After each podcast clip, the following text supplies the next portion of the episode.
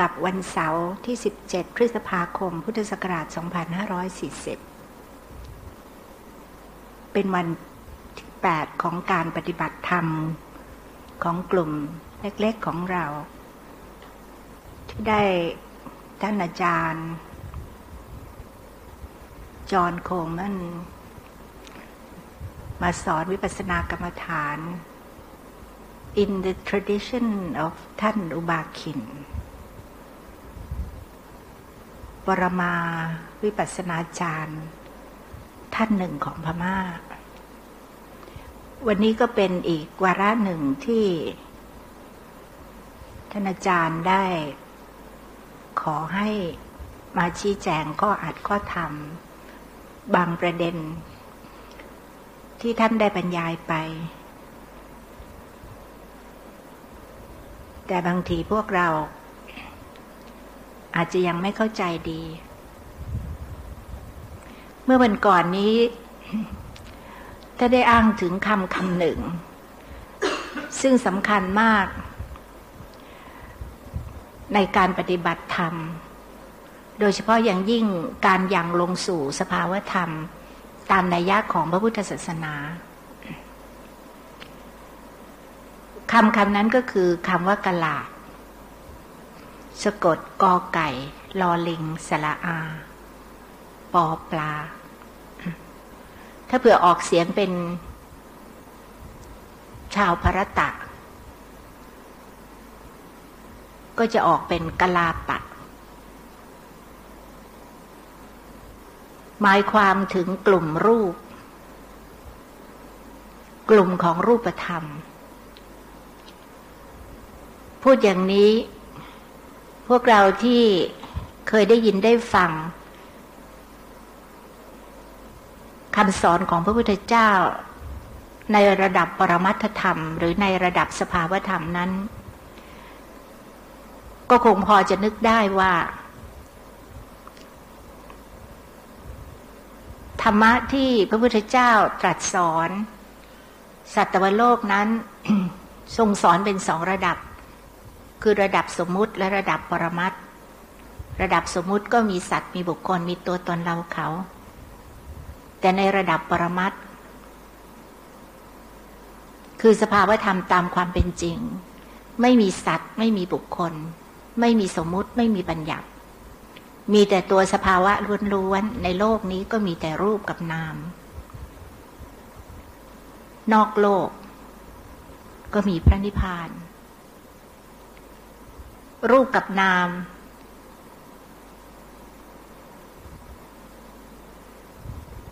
เป็นธรรมที่มีอยู่ในโลก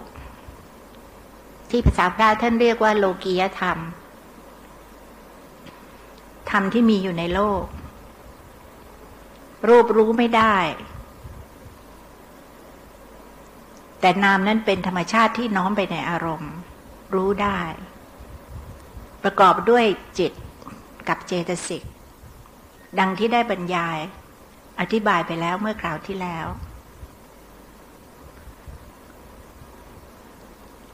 ในเรื่องของรูปธรรมก็เช่นเดียวกัน ตามนัยยะที่ตรัสสอนเอาไว้ในพระอภิธรรมปิฎกนั้น รูปธรรมทั้งหมดมี 28 รูปด้วยกัน แต่ที่เป็นรูปใหญ่ ๆ ที่เรียกว่ามหาภูตรูป มีอยู่สี่คือดินน้ำไฟลม ส่วนอีกยี่สิบสี่รูปที่เหลือนั้น ต้องอาศัยมหาภูตรูปเกิด ทีนี้รูปเวลาเกิดยี่สิบเก้ารูปนั้น ผลัดกันเกิด ตามเหตุตามปัจจัย แต่รองบ่อนเป็นพื้นฐานอยู่จะต้องมีมหาภูตรูปสี่แล้วเวลารูปเกิด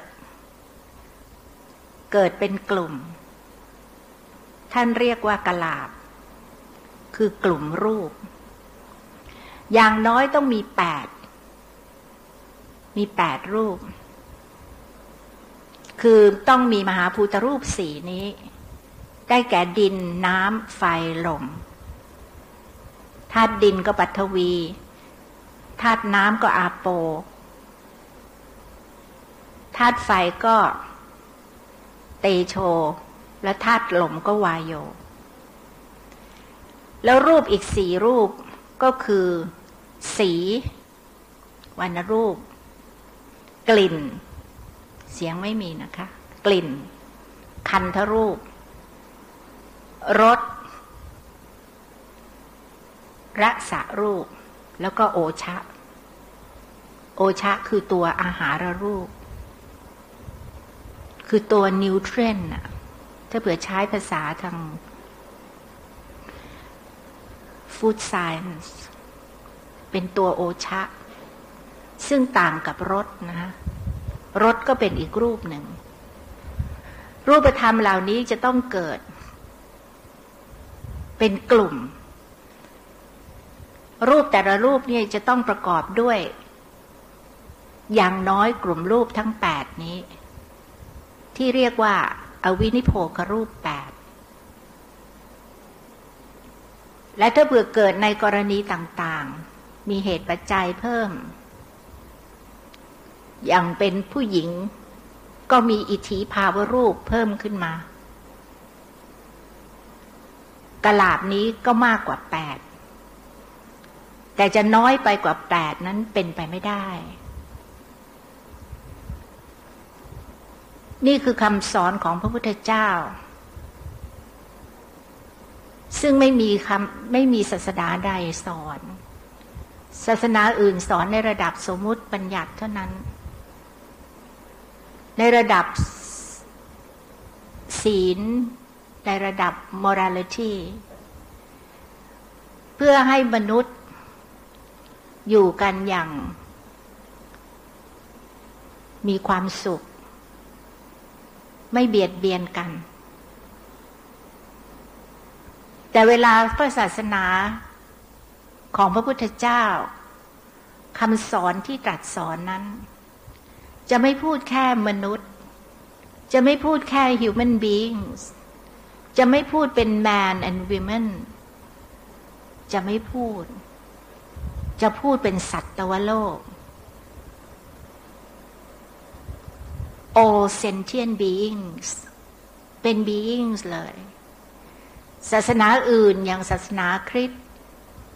หรือศาสนายิวและศาสนาอิสลาม ที่ได้อธิบายเปรียบเทียบให้เห็น ที่เขามีพระผู้เป็นเจ้าเป็นผู้สร้างนั้นเขาจะพูดแต่เพียงถึงมนุษย์ ถึงเทวดา แล้วถึงสัตว์เดรัจฉาน แล้วก็สัตว์นรก แต่พูดเป็นสัตว์เป็นบุคคลเป็นตัวเป็นตน ในคำสอนของพระพุทธศาสนา เมื่อขึ้นถึงระดับสภาวธรรมแล้ว เรียกเป็นสัตวโลก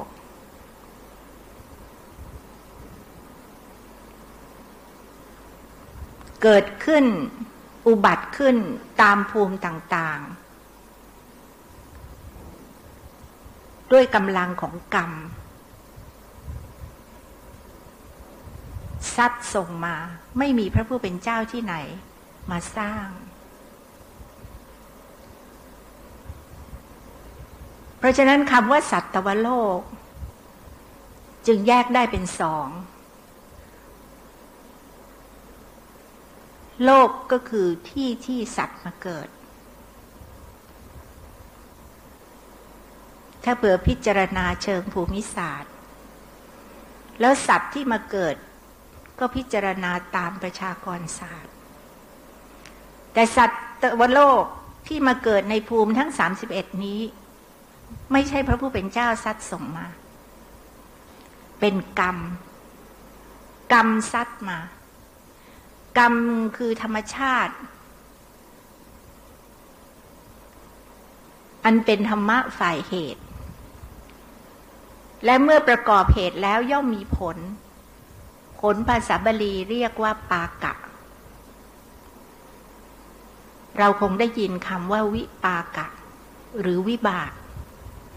ไม่ใช่เราไปวิ่งวิบากแข่งกันอย่างเด็กๆเเคยเล่น วิปากะหรือวิบากในภาษาไทยนั้น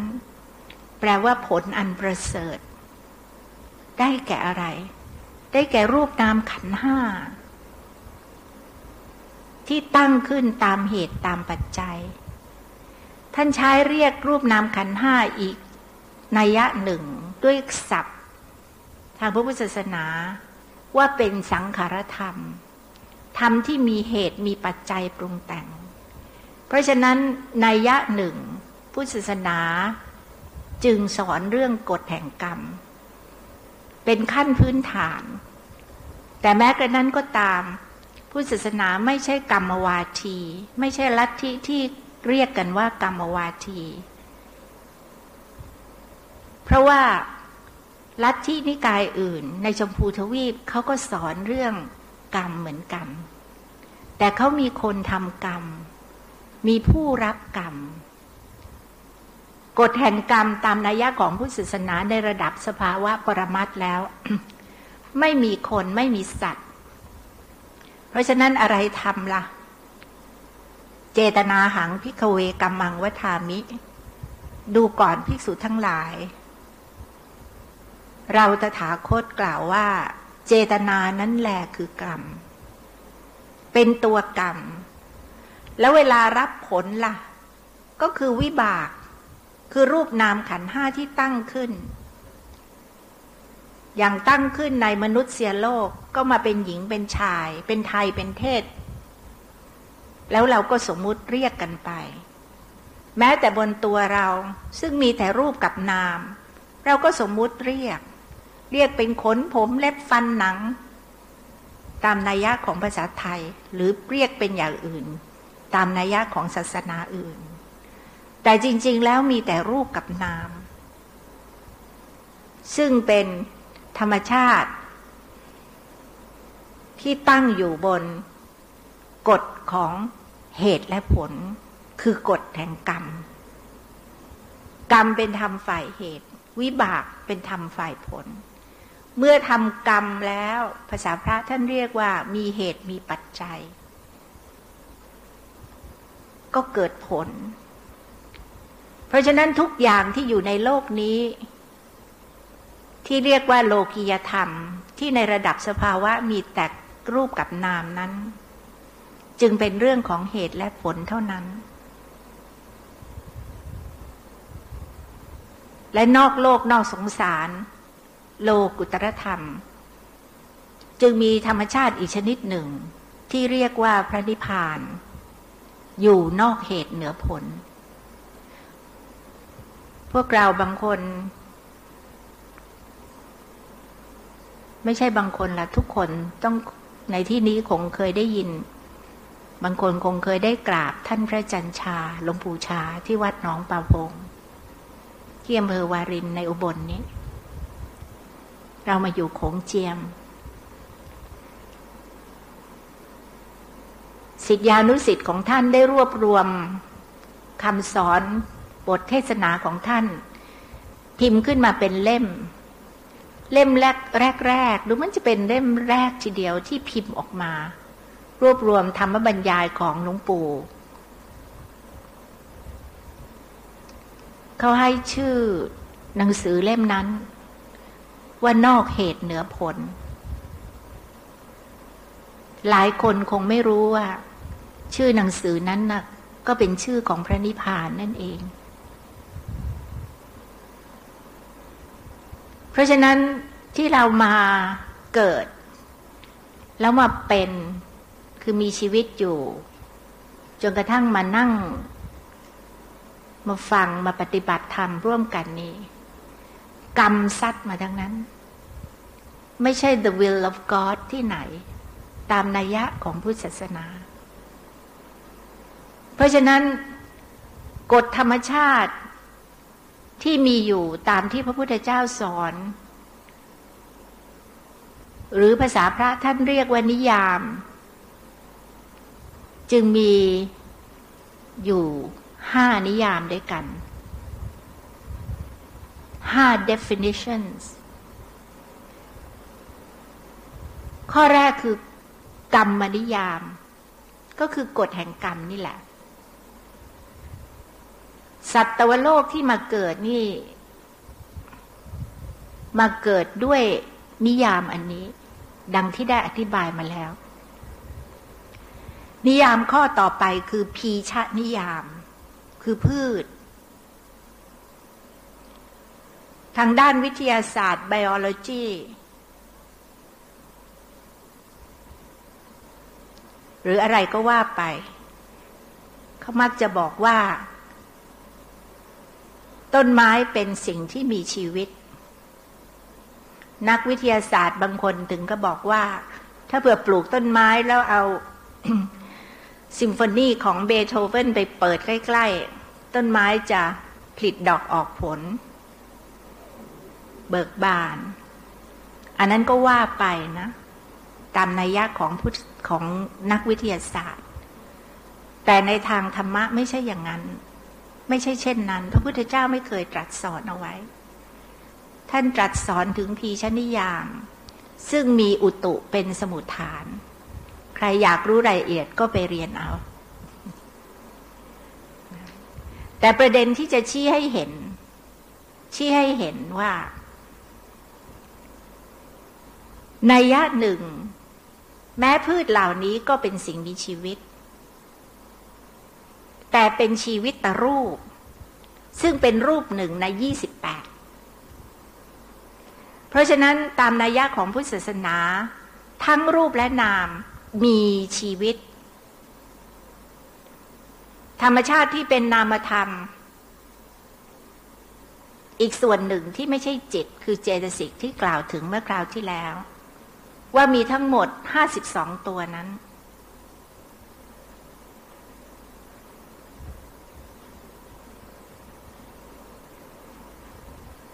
ตัวหนึ่งนั้นคือชีวิตินทรีย์ คือเป็นธรรมชาติที่รักษาชีวิตของนามธรรมเอาไว้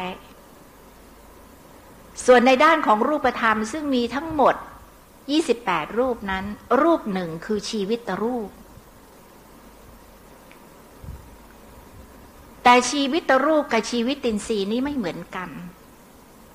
เพราะฉะนั้น เวลาเราไปฟันต้นไม้ เราจึงไม่ทำปานาติบาตไม่เหมือนไปตัด หัวคนขาด เพราะต้นไม้ไม่ได้เกิดมาตามกรรมนิยาม ดอกอุตภิษมันไม่ได้ไปทำบุญหรือทำบาป แบบอิตปุตหรืออะไร เลยซัดส่งมาให้มันมาเกิดเป็นดอกอุตภิษมีกลิ่นเหม็นเน่า ทุเรียนหมอนทอง ก็ไม่ได้ไปทำบุญทำกุศลที่ไหน ถึงได้เกิดมาเป็นผลไม้ที่เป็นที่ต้องการ ของผู้บริโภค มีราคาแพง มันเกิดของมันมา ภายใต้กฎธรรมชาติที่พระพุทธองค์ตรัสสอนว่า เรียกว่า ผีชนิยาม มีอุตุ คือความเย็นความร้อน ฤดูการเป็นสมุทฐาน นอกจากกรรมนิยามพีชนิยามแล้ว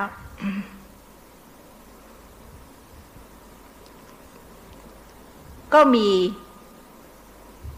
จิตตนิยาม คือธรรมชาติกฎเกณฑ์ของจิต ที่เกิดดับเกิดดับเกิดดับ ตามเหตุตามปัจจัย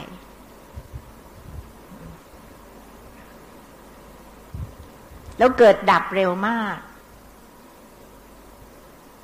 ช่วยรับนิ้วมือมานี่จิตเกิดดับแสนโกรธขณะแล้วมีธรรมชาติที่เป็นนามธรรมอีกชนิดหนึ่งคือเจสิกมาผสมปรุงแต่งทำให้จิต ซึ่งเป็นธรรมชาติที่น้อมไปในอารมณ์ รู้อารมณ์ ซึ่งสักแต่ว่ารู้โดยตัวของมันเอง กลายเป็นรู้แบบบาป คือรู้แล้วโกรธ โลภหลง หรือรู้จักทำบุญทำกุศลทำทานรักษาศีลเจริญภาวนาฟังเทศฟังธรรม หรือรู้ เจริญภาวนา เดินมักมีศีลสมาธิปัญญา จนกระทั่งเกิดเป็นมรรคจิตผลจิต และในที่สุดก็คว้าเอาพระนิพพานมาเป็นอารมณ์ นี่เป็นจิตตนิยาม เกิดขึ้นเมื่อไรก็ต้องเป็นอย่างนี้ ไม่มีการปิดพริ้วแปรผัน เพราะฉะนั้นธรรมะเหล่านี้ที่พระเจ้าตรัสสอนซึ่งไม่เกี่ยวกับสัตว์ ไม่เกี่ยวกับบุคคลตุไม่เกี่ยวกับสมมุติ จึงเรียกว่าเป็นปรมัตถธรรม อัฏฐะแปลว่าเนื้อหาสาระ ปรมะหรือบรม แปลว่ายิ่งใหญ่ ประเสริฐ เพราะว่าธรรมชาติเหล่านี้เกิดขึ้นเมื่อไรที่ไหน ก็จะมีวิเศษลักษณะ ของตัว เช่นโทสะมีลักษณะ เผารนให้เราร้อนศรัทธามีลักษณะ เชื่อเลื่อมใส ปัญญามีลักษณะรู้แจ้งแทงตลอด ไม่มีเวลาอธิบายรายละเอียด แต่นี่เป็นจิตตนิยาม ต่อมามีอุตุนิยาม มีอุตุนิยาม คือฤดูกาลฤดูกาล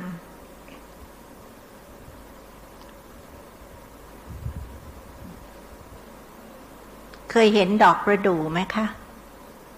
ไม่ว่ามันเกิดที่ไหน ต้นประดู่จะยืนต้นอยู่ที่ไหน ทางแถวมาเลเซียสิงคโปร์เขาเรียกว่าต้นอังสนา อย่างที่มะละกาที่เคยเห็น โอ้โหต้นอังสนาเป็นทิวแล้ว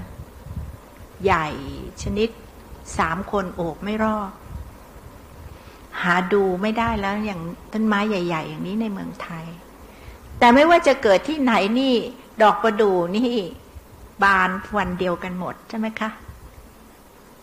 ใช่ปะ อ๊ะไม่ค่อยมีใครรับรองเลยนะคะ นี่แหละ นี่แหละ อุตุนิยามนะคะ เรื่องกังเกี่ยวกับฤดูกาลหิมะจะตกในฤดู หนาว เวลาอุณหภูมิในอากาศ มันได้ที่ และสุดท้ายคือธรรมนิยาม ธรรมนิยามนี้ครอบคลุมหมดทุกอย่าง ครอบคลุมไม่เฉพาะแต่ธรรมะที่มีในโลกนี้คือโลกุโลกียธรรม แต่ครอบคลุมไปถึงโลกุตรธรรม คือพระนิพพาน พระนิพพานนั้นมีอยู่ มีอยู่ แล้วพระนิพพานเป็นนิจจัง สุขขัง แต่เป็นอนัตตา เนี่ยเป็นธรรมนิยามนะเป็นเรื่องที่น่าศึกษานะคะน่าศึกษา แต่นี่เราก็เข้ามาอยู่ภายใต้กฎแห่งกรรม กรรมนิยามนะกรรมนิยาม แล้วที่เรามาปฏิบัติธรรมเนี่ย เรามาทำอะไร ถ้าเผื่อพูดเชิงเปรียบเทียบกับศาสนาอื่นนะฮะเรามาล้างบาปล้างกรรม ล้างอย่างไร ล้างให้เป็นอะไรขึ้นมา ล้างให้กรรมนั้นหมดสภาพ ที่จะมีเหตุมีปัจจัยได้ ที่จะเป็นเหตุเป็นปัจจัย แล้วเวลากรรมหมดสภาพแล้วกลายเป็นอะไร ก็เป็นกิริยา สักแต่ว่าทำขึ้นมา ไม่มีผลใช้บังคับ ที่พูดทั้งหมดนี้คืออะไร ก็คือว่าไม่มาเกิดอีก เพราะกรรมนั้นผลก็คือวิบาก วิบากก็คือรูปนามขันห้าที่เราได้มานี่แหละคือผลอันประเสริฐ อันประเสริฐที่เราได้มา เราตกแต่งภพชาติของเรามาทั้งนั้น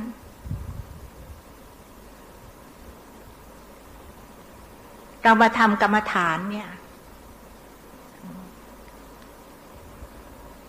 มาทำให้หมดกรรม คนโบราณพูดว่า ไม่ก่อกรรมทำเข็นอีก แล้วจะเกิดเป็นเวรเป็นภัย เกิดชาติใหม่ก็มาล้างมาผลาญมาฆ่ากันมาเบียดเบียนกัน มารักกันมาพลัดพรากจากกัน มาโศกปริเทวะ จนน้ำตาที่เราร้องไห้ในภพชาติ ซึ่งมองย้อนไปในอดีตนี้ท่านบอกว่ามีประมาณมากกว่าน้ำในคาบสมุทรกระดูกที่เราเกิดแล้วตายตายแล้วเกิดเนี่ย กองสูง กว่าภูเขาซิเนรุ ไม่มีสอนในศาสนาอื่นนะคะ เพราะฉะนั้นถ้าเผื่อพูดว่าทุกศาสนาสอนให้คนทำดี อย่าลืมนึกถึงระดับสภาวธรรมเด้เพราะทำดีอย่างไรทำไมจึงต้องทำทำแล้วได้อะไรก็ไม่เหมือนกัน เพราะอะไร เพราะสภาวะที่รองรับกรรมอันนั้นไม่เหมือนกัน ศาสนาอื่นเขาไม่มีกรรมนิยาม เขาไม่มีวิปากะ คือผลอันประเสริฐคือรูปนามขันห้าที่อุบัติเกิดขึ้น เพราะกรรมซัดมา เขาอธิบายว่าเป็นผลงานของพระผู้เป็นเจ้า พระผู้เป็นเจ้าสร้างมาทั้งมนุษย์ ทั้งสัตว์เดรัจฉาน ทั้งถวยเทพเทวาในชั้นฟ้า และซาตานในนรก เขาเล่าไว้ทั้งนั้นซาตานนั้นเดิมพระผู้เป็นเจ้าก็สร้างเป็นเทวดานะ ชื่อลูซิเฟอร์ สวยมาก lux l u x รากศัพท์ของลูซิเฟอร์ แปลว่าแสงสว่าง แปลว่า light ที่เข้ามาทำเป็นชื่อสบู่ผงซักฟอกอะโฆษณากันตั้งแต่เด็กจำได้ว่า if it's safe in water it's safe in lux นั่นแหละ ชื่อว่าลูซิเฟอร์ เพราะมีแสงประกายมาก สวยเทวดาองค์นี้ ตามคัมภีร์ไบเบิลบอกว่าพระผู้เป็นเจ้าเป็นผู้สร้าง เสร็จแล้วลูซิเฟอร์นี่มักใหญ่ไฟสูง ใครจะทัดเทียมพระผู้เป็นเจ้าใช่ไหมผู้เป็นเจ้าจึงลงโทษ ซัดส่งลงไปในนรก ต้องสร้างนรกขึ้นมาอีกให้ลูซิเฟอร์มาอยู่ มีชื่อใหม่ว่าเซตันซาตาน และพระผู้เป็นเจ้าจึงสร้างมนุษย์มาแทนซาตานจึงอิจฉา ก็ไปหลอกนางอีวาให้ทานแอปเปิลที่พระผู้เป็นเจ้าห้าม ห้ามอยู่ต้นเดียว นางก็เชื่อซาตานซึ่งแปลงมาเป็นงู แล้วนอกจากกินลูกแอปเปิลแล้วยังไปให้สามีคือแอดัมกินด้วย ก็เลยเหมือนกับถูกสาป เราก็ไม่ว่าว่าเขาเล่าผิดเล่าถูก นั่นเป็นเรื่องที่เขาอธิบายไว้มีอยู่ในคัมภีร์ไบเบิลแล้วเวลาเขาจะทำกรรมนั่น หรืออะไรที่เกิดขึ้นแต่ในชีวิตตั้งแต่เกิดอยู่แล้วก็ตายนี่ it's always the will of God เป็นพระประสงค์ของพระผู้เป็นเจ้าทั้งนั้น เพราะฉะนั้นเขาทำดี เขาสวดมนต์ ไหว้วอนก็ไหว้วอนพระผู้เป็นเจ้า แต่ศาสนาพุทธไม่มีนะคะ That's why ด้วยเหตุฉะนั้นชาวพุทธจึงเป็น atheist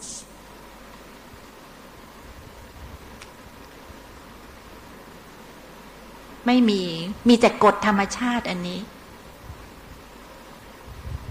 มีเรื่องเล่า พี่อ่านในหนังสือ ลืมชื่อคนแต่งไปละ แต่เป็นฝรั่งอยู่ไปอยู่พม่าหลายปีแล้วเขียนหนังสือเรื่อง A Thousand Lives Away สือเล่มนี้ซื้อในประเทศไทยนะเลยแพงแพงเล่มหนึ่งสี่ร้อยกว่าบาท แต่ว่าอ่าน paragraph แรกของ chapter ที่หนึ่งเท่านั้นคุ้มละ บอกบอกว่ามีเรื่องเล่า ซึ่งฟังแล้วจะเห็นข้อเปรียบเทียบและอธิบายความแตกต่างระหว่างศาสนาที่มีพระผู้เป็นเจ้าเป็นผู้สร้าง หรือเทพเจ้าเป็นผู้สร้างดลบันดาลอย่างศาสนาฮินดู กับศาสนาพุทธ เรื่องมีอยู่ว่า วันหนึ่ง นักสอนศาสนาคริสต์ซึ่งไปเผยแพร่ศาสนาอยู่ที่ประเทศจีนเรื่องนี้คงเล่ามาตั้งแต่ก่อนจีนเป็นคอมมิวนิสต์นะ วันหนึ่งก็เดินผ่านวัด วัดจีน เหลียวเข้าไปดูเห็นหลวงจีนกำลังสวดมนต์อยู่หน้าพระพุทธรูป จึงแวะเข้าไป แล้วก็ไปถามหลวงจีนว่า To whom are you praying หลวงจีนบอกว่า no one หมอสอนศาสนาก็ถามใหม่ What are you praying for หลวงจีนก็ตอบว่า nothing หมอสอนศาสนาชักงง และกำลังที่มึนอยู่นั้น และยังไม่ทันจะถามคำถามที่สามออกไปหลวงจีนก็หันมาตอบว่า actually there is no one praying อันนี้คือ the gist of Buddhism ไม่มี ไม่มีสัตว์ ไม่มีบุคคลที่ไปสวดมนต์แล้วดูชาวพุทธทุกวันนี้ที่สวดมนต์กันนะนะคะบางทีเอาพระพุทธรูปเป็นพระผู้เป็นเจ้าไปอ้อนวอน ขอนั่นขอนี่ ให้ท่านโดนบันดาลสิ่งนั้นสิ่งนี้ใช่ก็ยังดีนะคะ ดีเหมือนกัน หรืออย่างไปหาไปกราบหลวงพ่อคูณ ต้องการความสุขความสำเร็จในกิจการงาน หรือเข็มขัดแชมป์โลก มวยรุ่นนั้นรุ่นนี้ ต้องการท่านก็ให้ ท่านเมตตาจังเลยนะ น่ารักที่สุดแหละนะ แต่เอาจริง ๆ แล้วพุทธศาสนาไม่ได้อยู่แค่นี้นะคะ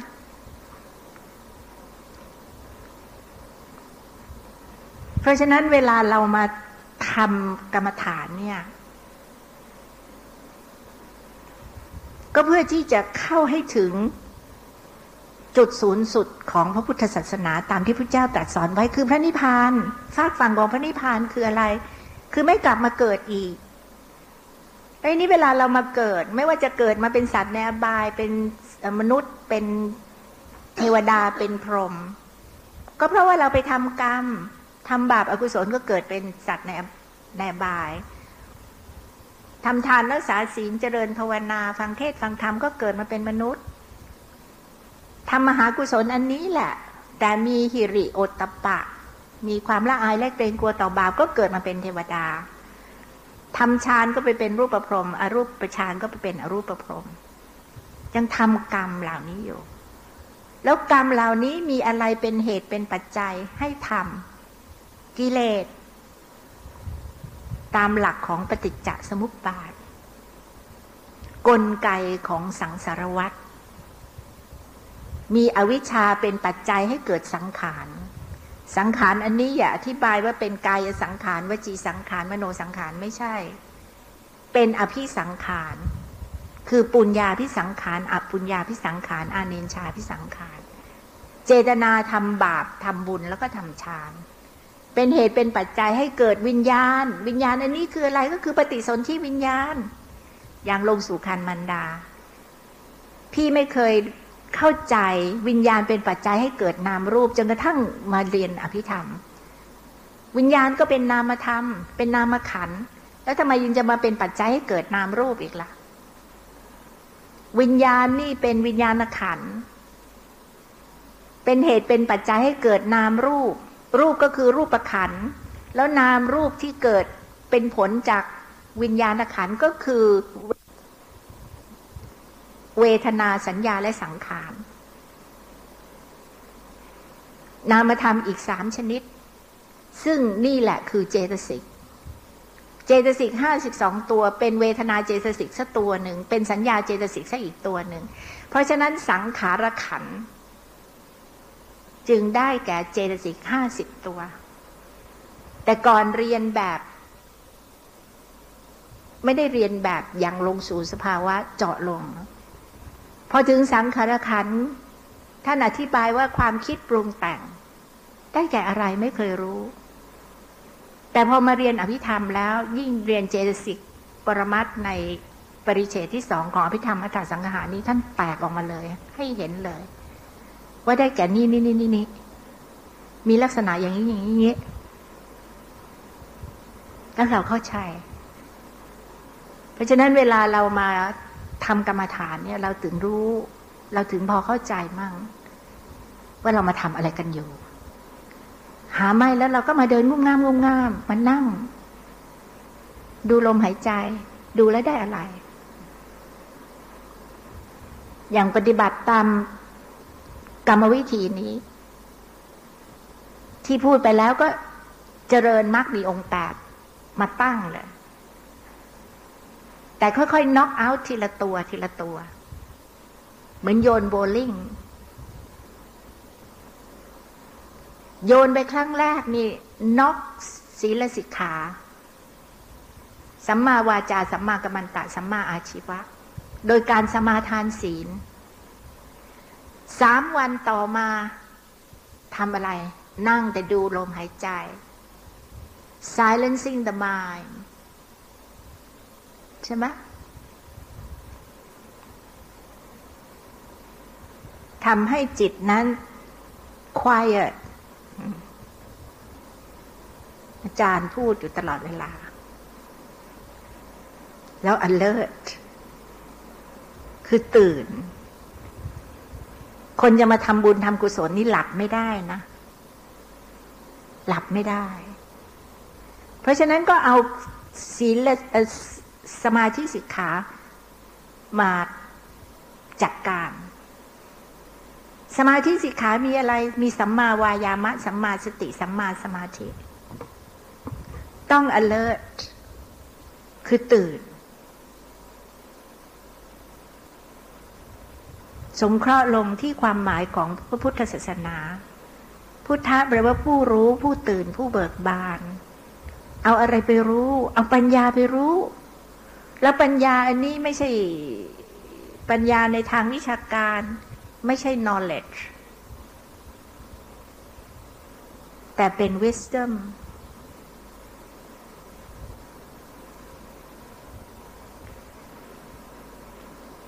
เป็น insight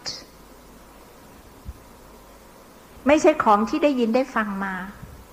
แต่แน่ละขั้นแรกเราจะต้องได้ยินได้ฟังก่อน เรื่องของปัญญานี่เป็นหัวใจของพุทธศาสนาเลยนะทรงชี้ลงที่ปัญญาฝ่ายเหตุคือสุตตมยปัญญา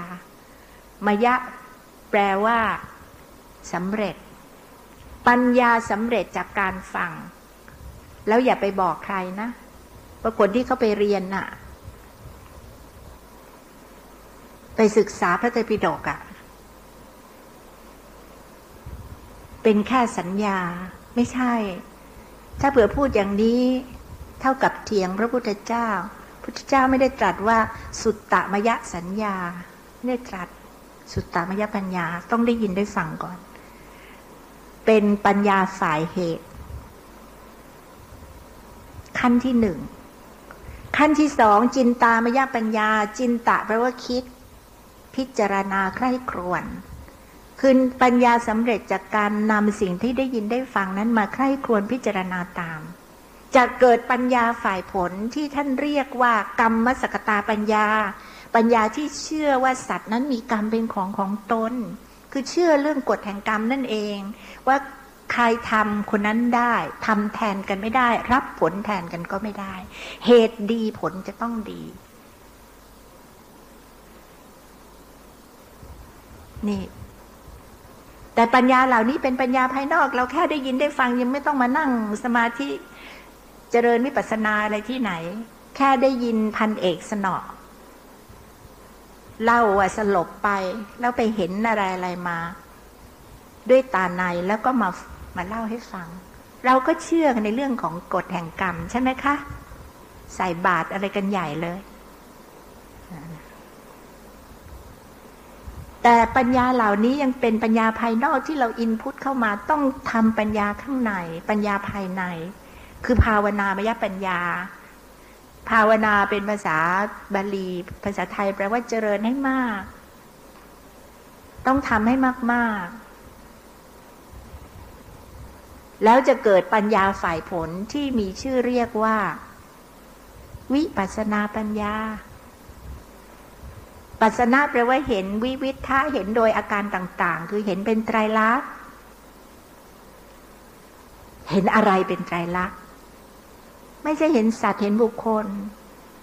ไม่ใช่เห็นผมสลวยสวยขำดำเงา ว่ามันค่อย ๆ กลายเป็นสีเทาสีขาวงอกเป็นสีดอกเรา ไม่ใช่ ต้องเห็นแบบไม่มีสมมุติไม่มีบัญญัติ เห็นเป็นรูปเป็นนาม แล้วรูปนามนั้นเป็นไตรลักษณ์พรวดพลาดมันจะบอกว่า โอ้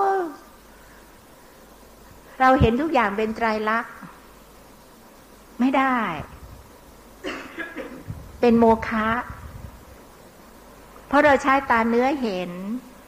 ใช้เวลาห้าสิบปีเจ็ดสิบปีเห็นกว่าจะแก่จะเท่า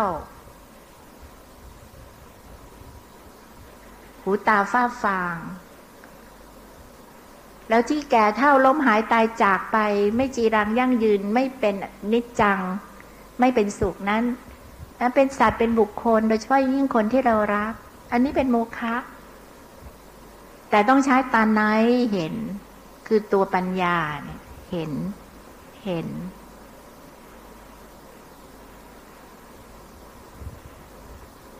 เห็นไตรลักษณ์ แล้วต้องเป็นไตรลักษณ์ของรูปนาม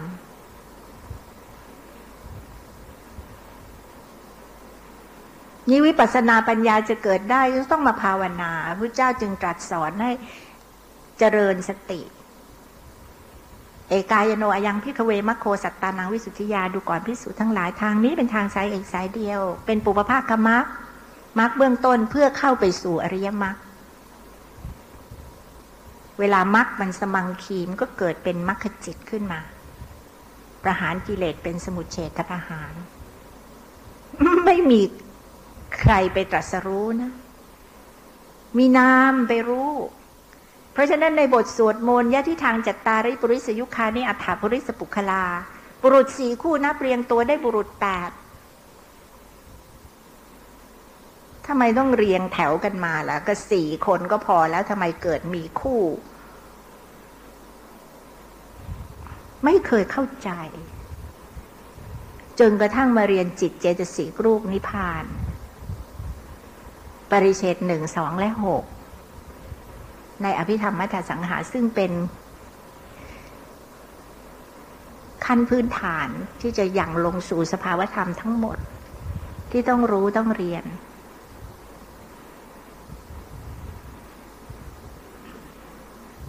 ราะว่าในที่สุดแล้วมันก็เป็นอย่างที่หลวงจีนตอบบัตรหลวงนั่นแหละว่า actually there is no one praying ในที่นี้ก็คือไม่มีไม่มีใครไม่มีสัตว์ ไม่มีบุคคลที่ไหน ที่ได้มรรคได้ผล ไม่มีแม้แต่พระพุทธเจ้า ที่เคยบรรยายอย่างนี้ในของกลุ่มเจเวลาหาสุขเมื่อปีที่แล้ว ปีก่อนปีที่แล้ว ใช้คำนี้พูดเสร็จนี่โอ้โหเดินกันเข้ามา พี่พูดเกินไปแล้ว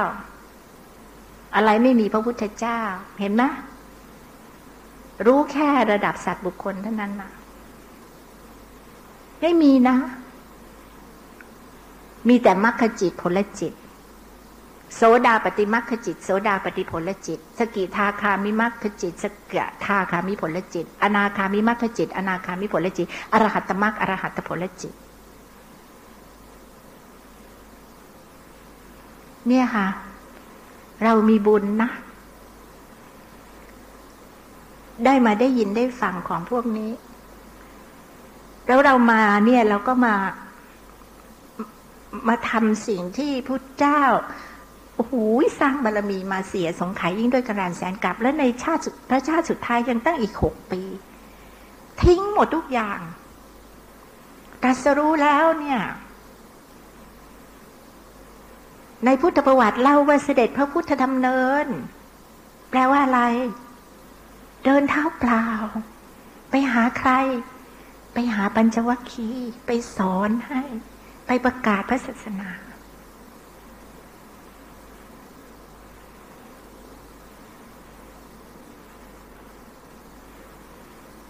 คนโบราณ